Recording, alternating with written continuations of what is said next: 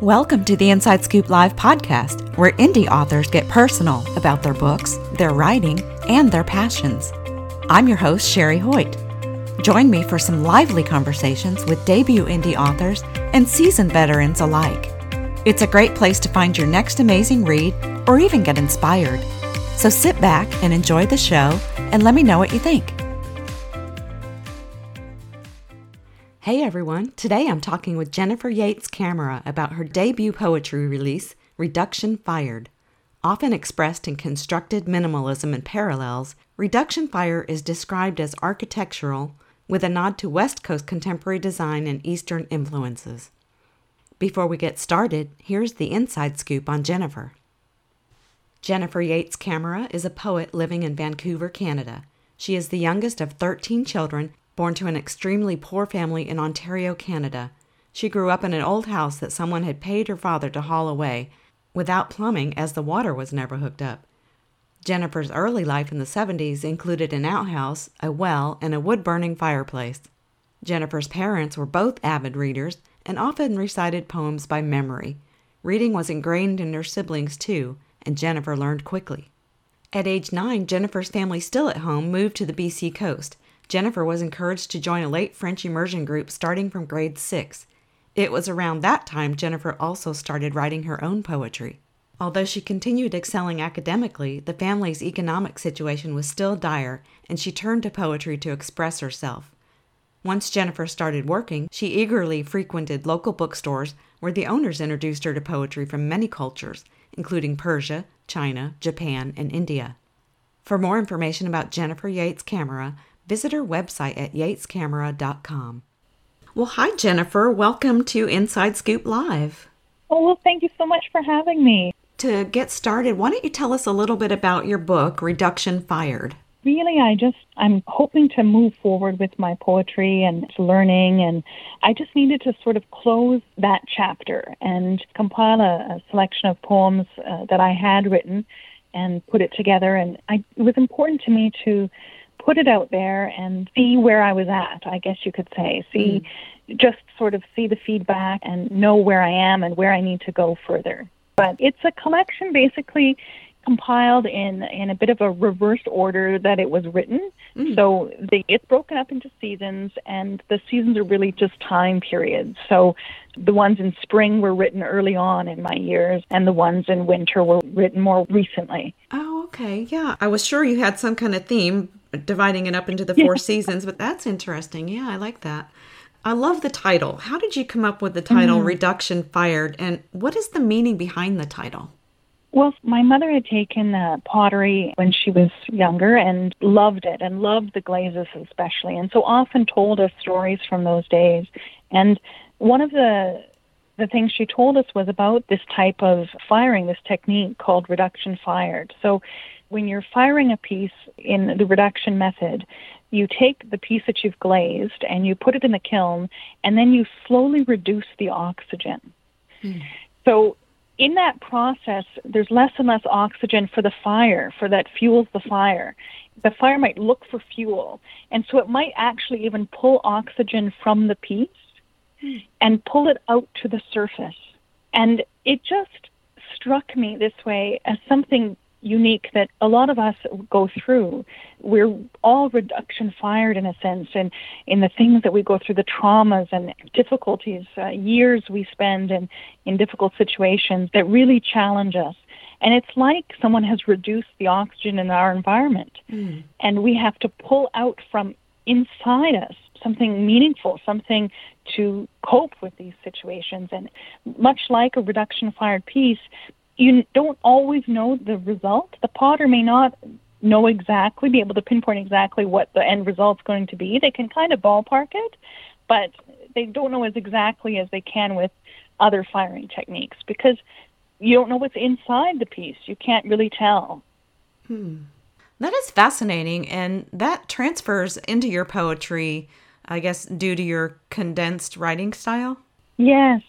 Well, I could see that in other forms of writing as well, ancient forms of writing where they use only a few words to say what they want to say, and yet it still seems eloquent and, and conversational and they get their point across and the image and in such few words mm. whether it's haiku or hebrew poetry ancient hebrew poetry they just have this way of using small not complicated constructs or anything like that just very simply stated and straightforward, but really powerful, and how it made it more powerful. And so I was just really experimenting with trying to grow and and challenge myself to do that. Mm. Yeah, it kind of reminds me of like flash fiction, where you tell a story in like a 100 mm-hmm. words. Or yeah, yeah. Mm-hmm, mm-hmm. Short stories can be really uh, difficult to write for that reason. You, you really have to make it tight and uh, make sure there aren't any disposable pieces in there. It, it's that simplicity, and and that's kind of where I get the the architectural reference from. Mm-hmm. I, in the book, I at the beginning I quote Frank Lloyd Wright, how he said to you know reduce the whole of its parts to its simplest terms, getting back to first principles. So, like a culinary reduction, you're you're reducing it mm. and and trying to make it more powerful and uh, have more impact. Yeah, yeah. I was excited when when I saw that you mentioned Frank Lloyd Wright in your book. It's my husband's favorite architect, and a lot of the things in our home is is designed in that style. So. Oh, beautiful! Yeah, oh, beautiful. Yeah. You also call your style West Coast contemporary. So, why do you use architecture and West Coast contemporary as comparisons in your work? Right. I guess the architecture, because I put so much effort in the structure of the lines, mm the lines are short, but sometimes they're broken uh, in such a way, and, and sometimes I succeed at this, and, and quite honestly, sometimes I don't. Some people may struggle with the line breaks, but I my goal is to try to break the line sometimes where you're not quite sure where it's heading mm. until you get to the end, and then you know where it where it was meant to go. But the the lines might uh, break in in such a way that uh, the first and second line might you might think it's going oh it's going here and then you read the third line oh it's it's not it's going somewhere else um, so it, it's a lot of effort I put into the structure, and so I guess that's partly the architectural point. Mm-hmm. And West Coast Contemporary is a style of architecture from the West Coast, uh, whether it's from British Columbia down to California. So it's known for its linear modern simplicity. Mm. And it's known for using a lot of glass to bring nature in. And then using this mix of modern materials and natural materials, uh, a lot of cedar, for example, for its warm orange color and uh, those kinds of things. So nature is important and keeping the lines simple and minimalist. That's, I guess, why I use those as comparisons for this book. Yeah, what a beautiful style. Yeah, there was even a. I had seen with a friend. There's a there was a documentary done at one of the local film festivals, uh, and it's called West Coast Contemporary, and it covers just how that style sort of developed and, and elements of that style, and, and just this um, moving away from clutter and keeping it simple, but keeping it close to nature. And yeah, I think nature here. It's just it's different in that I mean, there's nature all over the mm-hmm. world, beautiful, but it's just very accessible. Mm-hmm. And the cities didn't cut down swaths of trees to put up the city. They left all the trees and mm-hmm. uh, kept them. So it's it's beautiful green and and it's close. The variety is close. You've got the mountains and you've got the water and so you have all that variety and the, here a temperate rainforest. So it's, quite a lot to pull from. Yeah, I've always heard the West Coast is particularly beautiful, and I've been there, but I was very young in age, so I don't really remember that time. So, this is your debut poetry collection, but you've been working mm-hmm. on it, as you said, for a number of years. When yeah. did you start writing poetry? Oh, I have this recollection of, of writing a poem about a shark when I was 11. Mm. So, our family all write and read but they all have different forms of writing that they like, whether it's fiction or um, it's plays or poetry or, or whatever it might be. My parents both loved poetry, and so it just seemed natural to. And I, anyone with a love of language, mm-hmm. it's got its appeal. You know it draws you i guess. Uh, so I, I just always had that love of language and and poetry. And so yeah i guess it was at least 11 if not earlier. Yeah. Wow. Wow. And i've been writing since. I i just i just really enjoy it. Yeah. So how do you write like what is do you have a writing style what does your writing routine look like in other words does inspiration mm-hmm. kind of just fall into your lap out of nowhere or do you sit down and and like consciously create? well, it, a little of both. It, it depends. Usually, um, I am mulling something over for a while, and and uh, some sort of experience or or emotion uh, that's been happening. Mm. And usually, I'm out at a cafe or, or um, and looking around me uh, whatever might be. And so I wrote a, a, couple of poems at a cafe I frequented. Once about uh, the tree. Uh, I wrote Snowfall there, and the one I did about the Japanese maple. I, that was on the patio, and and I'm just looking out and seeing these things uh, over time. And so. Um, so it comes to me there. I once I was just standing at a an outdoor plaza and and the cold breeze uh, just caught me off guard and, and I started to I sat down on the bench and started to write. So it's a bit of a process. It's helpful for me to be at the computer and, and write there, but I also write just in a, uh, a little book and uh, yeah. uh, that I might keep with me and and uh, so that I, when those moments happen, I can capture them and start writing. But uh, yeah, so it's it's it's a little bit of both. It's a little bit of both. Yeah, yeah. Well, I guess you can't dictate inspiration, right? no, unfortunately, you can't. And there were times when I was just too overloaded with other things to be able to write properly. You, you do need some time to focus and the proper frame of mind. Mhm. Yeah, I and I think that's true for any kind of writing. Yeah. yeah. Mhm. Mhm. I yeah. agree. I agree. So, what are some of the different poetic forms used in Reduction Fired, and do you have a favorite? Uh, well, there's quite a variety. So, I know that some poetry books will just have one very specific form and very specific theme, but uh, this one has a bit more diversity than that. So some of the more recent uh, are really condensed. Um, mm-hmm. Some of the ones in winter, so they're a little thick and dense, like sort of wading through something thick to get through. And then others in summer, a little less, a little looser. And I do experiment, whether it's from something short uh, with the short lines and still conversational like enough to something like citing, where I, I just wanted to experiment with something uh, slightly different, a little more rhythmic and uh, lyrical and I even write sonnets.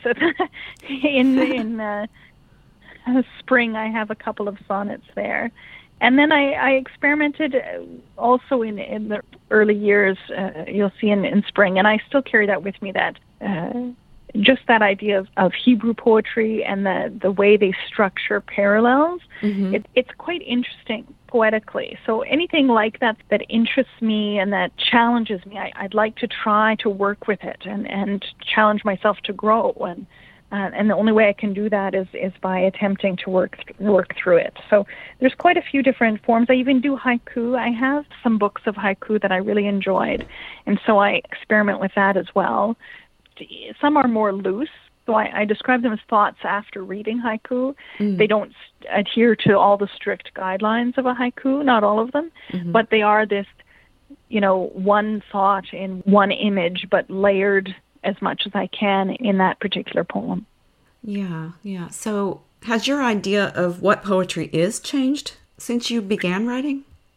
It certainly seems to have changed over time. Like when you read poetry now, what's happening right now is uh, it seems very uh, very much a thought, uh, amusing, a um, uh, just a, a, conversational component to it. And even though the poets themselves are really working hard to take out on you know words and to pare it down and to it does seem quite loose now and and uh, quite free. It it depends on the person writing, obviously. Mm-hmm but so it it has changed a lot. my idea of poetry, I still draw influence from a lot of the classical writers, and so I don't know sometimes if, if my style fits in, to be honest, with the the current more loose and just uh, uh, mm-hmm. expressions of thought that that are out there now. I I guess because I really love the language component of mm-hmm. poetry, the the working with language as a material and using it in so many different ways and reading it, but having it there um, written out, being able to do different things with it in writing than you could necessarily spoken. And I, I just, yeah, I, I just love it. So I do think poetry has changed. I mean, I keep changing myself, but I don't know that I fit necessarily with what is out there right now sometimes. Right. Um, right. But I, I don't mind that. I, I I think it's great for people to have that variety and and to to choose the aspects of different poets that appeal to them. Yeah, absolutely. I mean, you have to write what you love and what you. Mm-hmm. Um, I mean, mm-hmm. if you mm-hmm. don't, you know, that's going to come across to your readers. I feel yes. like, yeah, yeah. Yes, absolutely, it will. Yeah, I agree with that. Are all of your poems based on personal experiences, and and what stages of your life or what stage has most influenced your writing? Yeah, um, different stages have influenced it. They are written from personal experience, at least my perception at the time. So mm. whether that was really the case, or I just, for example, some of uh, where I just felt I was being so harassed and felt so bullied, and and uh, whether that whether I was really being harassed and bullied by everybody at the time, mm. or just felt that way. But yeah, different stages, different things. So, for example, in spring, the two themes I touch on are this connection I had with this person, this man, um, and we just both realized it wasn't going to work. So I just was left with uh, feelings for him, mm. and uh, I, I just experiment with the forms that I, I had then. And then a friend of mine who passed away, depression just finally uh, took her. She took her herself, and so that those stages affect me. It's summer. I was married. It was a very um, intense time and a lot of things going on. It tends to be more passionate and more um, sultry.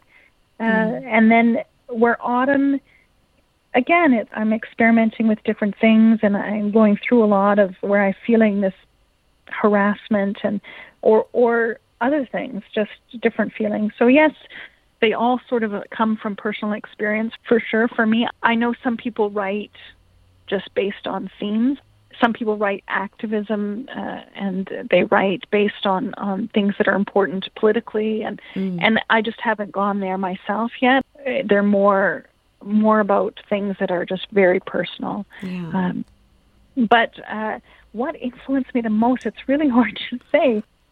I guess I would probably say the struggle with my own imperfections, I would say that kind of comes up as a recurrent theme, probably. Uh, that one and just dealing, processing my emotions for other people and, and with other people, uh, uh, relationships of different kinds.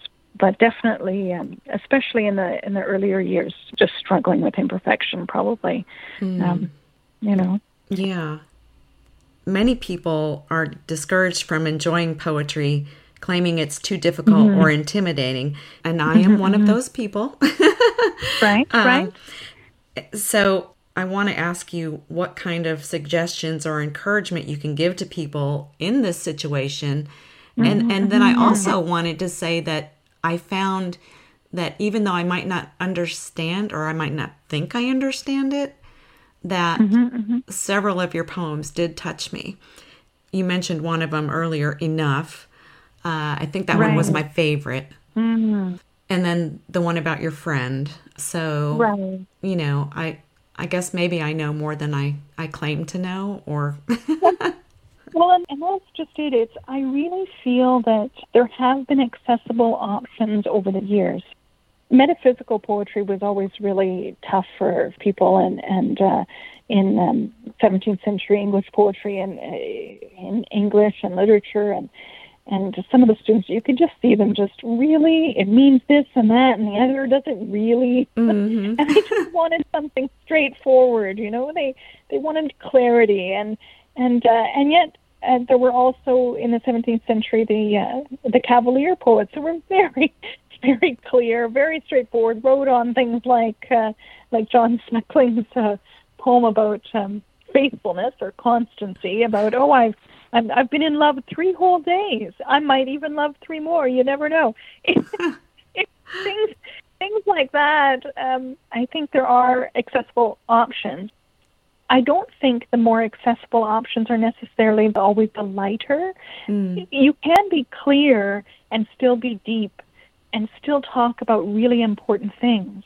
Rupi Kaur is a popular poet uh, these days, extremely popular she just writes in that style of, of a thought, expressing a thought and a feeling, and those feelings resonate with people. Mm-hmm. And if that's accessible to people, that's wonderful. And uh, I think she's got four books. I think they've sold millions, and mm-hmm. that just tells me there are a lot of people who appreciate someone speaking their feelings. Right, right. And there's always uh, those who like the stories, uh, whether it's Robert Service or any of those kinds of narrative kind of poems that just tell a story and the rhythm and the rhyme just really take people. And um, they say, uh, and I remember reading somewhere, and I can't, I can't remember where it was. There was a, a cowboy poetry festival, Hmm. and they said that cowboy poetry was one of the most popular forms of poetry in English. Really? Um, Hmm. Yeah, so uh, that surprised me. I didn't realize there was such a following of writers and readers of, of that style. But so I, I really believe that um, there are accessible options are out there, and it, I don't think they're talking down to people by being simple and clear. Mm. It's just a different way of expressing the same meaningful feelings and the same intensity, just in a different way. Mm-hmm. I would just love for people to be able to look around and see styles that really connect with them, and whatever it might be and and not to give up and not to think it's all metaphysical and it's all mm-hmm. it's all Shakespeare. It can be very accessible and and uh, very clear, and they don't have to think about what does it mean this that and the other thing and and all of the, they can just experience it. I would just love for people to just experience it and enjoy it. Yeah. Um, yeah. Yeah, I get that. Cause I feel like uh, that's what I try to do. Okay, what does this mean? Right. And so, right, right you know, that's okay, but then I go back and I read it again, and sometimes it takes me a couple times to read through it, but right. I guess that could be with anything, but people like to be able to relate to what they're reading and so yeah that's why yeah. i love the idea of cowboy poetry because i mean that just tr- that says mm-hmm. you, there's something for everyone there really is yeah. yeah i agree and you know like with a song you might enjoy a song and then look up the lyrics Mm-hmm. So, you know, I would encourage people to just let yourself enjoy it and speak to you and your experience first. And then you can go and look it up and, and look up, okay, and then read it as you say a few times and try to understand what they were trying to say. And you can get more out of it, but don't forget to enjoy it as well. Mm-hmm. And maybe it means something totally different to you than what the author yeah. has intended. That's very true. And we don't own it. Once it's out there, it's out there. And I would love for people to find things in it that mean something to them. And that's a wonderful thing. And and it becomes so much more than what I was trying to get across. Maybe I was trying to get across something very straightforward, but someone else takes it and, and sees something completely different in it. And that's not a bad thing. I remember in high school I used to think that was a bad thing. I used to Mhm. think it just means the one what it means and that's it. And, and but it's okay for people to see in it I think that's quite a compliment actually to have someone see something in it that relates to them and their experience and Mhm. and helps them identify with their feelings. So Yeah. no, that's encouraging, you know, when people do that. Yeah. What kind of feedback have you received from readers about Reduction Fired? Well, it's been so overwhelmingly good. I, I was really pleasantly surprised. I, a lot of people writing these days have the degrees. You know, they Mm-hmm. They have the Bachelor of Arts, and they've got the creative writing, and they've got the poetry, and they they've got all these things from all the great institutions, and that's lovely. And I, I think they must have learned so much. I haven't had that opportunity in my life to have that. I was always supporting somebody else and mm-hmm. having to support myself, and uh, you know, we just we don't all have the same circumstances. I would certainly love that opportunity to go to school. I, I just haven't had that, so I was just quite pleased that the response has been as good as it has. People have have been very good. The the only things they seem to trip over seems to be structural. So uh, whether it's the fact that I didn't say in the poetry book what the seasons represented mm. to me, so I, I they just saw them broken up into seasons and thought, well, should Scarecrow then be under fall for autumn, or you know, oh right, why is right. it here and that yeah. kind of thing, which I totally understand. So I love that kind of feedback too because that helps me. Then I can address it. I can go to my website or whatever, and I can address it, um, explain what I didn't explain in the book for those who need it, and yeah. uh, that's helpful feedback for me. It's like editorial feedback. It's great, but overwhelmingly, people have been really. Um, one reviewer commented that because of the line breaks that I tend to to use, um, some people, you know, aren't sure what to make of them, and and this. Part one reviewer said I, I was like the Jackson Pollock of poetry. well, that's quite a compliment. right? Yeah. wow so yes, it, it has been overwhelmingly positive. I've been really pleased with that. I can only be pleased since it's just coming from someone who's generally otherwise unknown, otherwise without connections in the writing world, and uh, mm-hmm. to put something out there and get good feedback. Uh, it's overwhelming, so I, I'm very pleased with it. Yeah, yeah, that's amazing. That's great. I imagine it was quite scary to put yourself out there like that. It would have been for yeah. me. How did you feel putting your book out into the world? It's a risk for sure, but I just felt like I had to do it. I needed to put it out there. And I don't know what I was expecting. I wasn't really expecting anything. Mm. Um, but I just felt like I needed to do it. I needed to finish something that I had thought of doing some years ago. I was sick for a while and then I recovered. So it just seemed the right time and I wanted to finish it. And so I was thinking of it last year and and then I just started the process. Mm. I mean, there is a risk, but I guess there's also a risk to not doing something. And I was always told that there are consequences to acting, and we often get afraid of those consequences, and so we don't act. Mm-hmm. But that's also a consequence. There's also a consequence to that of not acting, of not doing something. And can you live with those consequences of not making a decision? Right. So I just did it. Hooray for you! I'm. That's, you know. I know. encourage you to do though. If if you are thinking, anyone who's who's thinking of it, I do think every person has that unique voice, and it's important to get their voice out there because you, you never know who it will connect with, and mm-hmm. and I wouldn't want someone to hold back because they think, well, I, I mean, looking out there, I, I can't say I looked out there and I saw people and said, oh, they're like me. I didn't see anyone who, who was like me but I right right I wanted to do it anyway, and I I think it, it's important to do that. Yeah, that actually reminds me of your poem Leaving, which I hope you'll read for us. To me, it was about stepping out of your comfort zone, and, and that's what you just mm-hmm. talked about. So I wonder if you would read a couple of your poems for us. Sure. That would be lovely. I, I appreciate the opportunity. It's very nice. I love reading aloud. I I always joke that um, in school I was never chosen to act in school plays. I was always chosen to be narrator. no matter what, I couldn't get away from it. So, so I, I do love to read. I can start with leaving. Leaving is a little more. It's one of those condensed ones. and It's a little more thicker to go through. But yeah, hopefully uh, the meaning comes through to, to, people, and I think seems to have for you. So that's good. So I, I will go ahead if you like. Yes, please do. Thank you leaving. It became comfortable, the imprints of the many. Uneven stones, gnarled roots, and matted leaves etched the length of me, through my own weight, all released, until it became uncomfortable without their rough engraving and pressure too familiar and too old to trace the memory.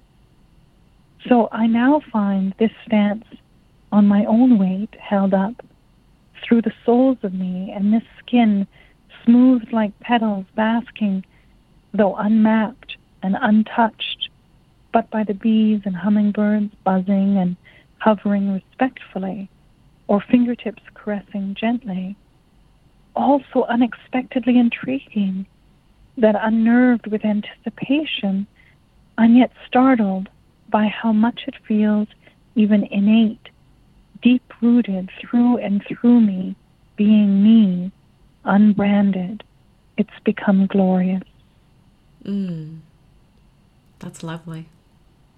Oh, thank you. Yeah. And I'm I am so glad that you read it out loud because first of all, I think you're fantastic at reciting and I can see why you were the narrator. So And then second of all, it helps me to say I don't have to read it just like it became comfortable. The imprints of the many. You know, I don't have to stop no, no. at the no. end of each line. So I'm getting a poetry No. lesson today. I I love this. Well, and that's just it. Some of them, um, you know, you will roll. Some of the lines and words will roll into each other, but you can go back and see if you, if you choose to go back. You can just read it as you want to read it, and then if you choose to go back and say, "Oh, why would she have broken uncomfortable there?" or "Why," and then think about if that's what you want to do, but but you don't have to. Mm, You know, mhm. with poetry, you can just enjoy it. right, right. Well, thank you. Do you have any more you'd like to read to us? Well, I'll read warmth. So I talk a little bit in my bio about growing up and the way we grew up. So Mhm. we had a wood stove, and we had no running water. And uh, even though we're we're in Canada, you think Mm. you think how is this possible? And and our neighbors, we had a neighbor two doors down who had a live-in nanny every year. They had a different nanny from Europe, and and Oh my mean, gosh. they had a car for the nanny. Like it was just the disparity was incredible, and and I it was just for my little brain. I was so young at the time. I was it was just hard for me to understand. Right. Um, but the winters were always really hard because it was just so cold, and I, I it was just always so cold, and we had single pane windows, so you get frost on the inside. Oh, and sometimes goodness. it was so cold, my mother would just take off like every coat that she could find. She would just try to bury all the kids in the coats to make sure they wouldn't. She was actually afraid they were going to die of exposure. Like it was, Mm. it was bad. So for me, for this poem, I, I just was relating that it was one of those things that came back to me when I, I was in this relationship and I realized why do I always need you for warmth, like for emotional warmth? Why do I do that? And so I was kind of exploring that idea with being cold when I was younger. So that's where that came from. So I will I will go ahead and read that. Okay. Warmth. I only realized today what it was and how it started this always wanting more. This standing, shivering and vulnerable, palms outstretched to the crackling logs of your days, glad at each spark of time, knowing only the need to get warm. Recalled being buried so deep in blankets and all the coats mom could find that come morning I would dress under covers and hurry down to sit inside the window box of sun warmed carpet with both hands holding my cup. I'm still rummaging for comforters, for smiles and approving looks, and time with you to lie beneath, to place between me and the cold. So even now, there are times flakes blow through the cracks, and frost maps out my window pane, and all the flames and coats and sun are not enough. And I just wanted you to know I realized today it wasn't you, that I'll always be wanting more warmth. Mm. That's beautiful. Well, it's just, I guess, my, you know, a, a lot of poetry is sort of self exploration. And so you, hmm you kind of go, why am I putting so much importance on you um, to make me feel warm as a person? And why can't I generate my own warmth? And, and Oh, so you kind of explore that. Yeah. know? Yeah. Wow. Well, thank you for that. That's beautiful. Thank you. You mentioned in the beginning that this collection has kind of been a work in progress for many, many years, and Yeah, that you yeah. wanted to get it out so you can move on. So, what is next for you? What do you want to explore Mm-hmm. going forward? Well, I would like to focus on the quality. I would like to, I just want to improve and, and learn and develop. So, I, however, I can do that. It's hard finding the right course, but if I can find a course that might help, or or um, find uh, some other poets that I can connect with, and um, w- whatever way I can do it, I just need at this point to develop further. I'm looking ahead. I'm healthier and uh, happier than I have been in years, and and so I, I'm really looking forward to whatever the next chapter will bring and what I can write about in future. And I, yeah, I, I what will the title of the next one be? Who knows? um, but I, I'm looking forward to writing more, and I've already started that to write, um, just knocking some things around in my head, and personal development is what's next for me. I just, as a writer, uh, my sister uh, Regan is um, uh, learning. She's taken several courses. She she writes fiction, youth fiction, Mm. and she just gets so much out of that. She's now uh, attending the Golden Egg Academy in the UK, that- which is geared for youth fiction, and uh, she's learning so much. She's just thrilled, and so she just, as a as a big sister, she just wants the same thing for me. You know, Uh, Mhm. she wants me to have that same opportunity to develop and other people to ask the right questions, and so I can move forward. Yeah, wonderful. How fun, too. yes, I think I will. I think I will. Yeah. Well, Jennifer, thank you so much for joining us today and, and sharing a little bit about yourself and your work. Oh, thank you for having me. It's been wonderful. It's just been a, a joy. Thank you for joining me today for my interview with Jennifer Yates Camera, author of Reduction Fired. For more information about Jennifer and her work, visit her website at yatescamera.com and be sure to check out our other interviews at InsideScoopLive.com.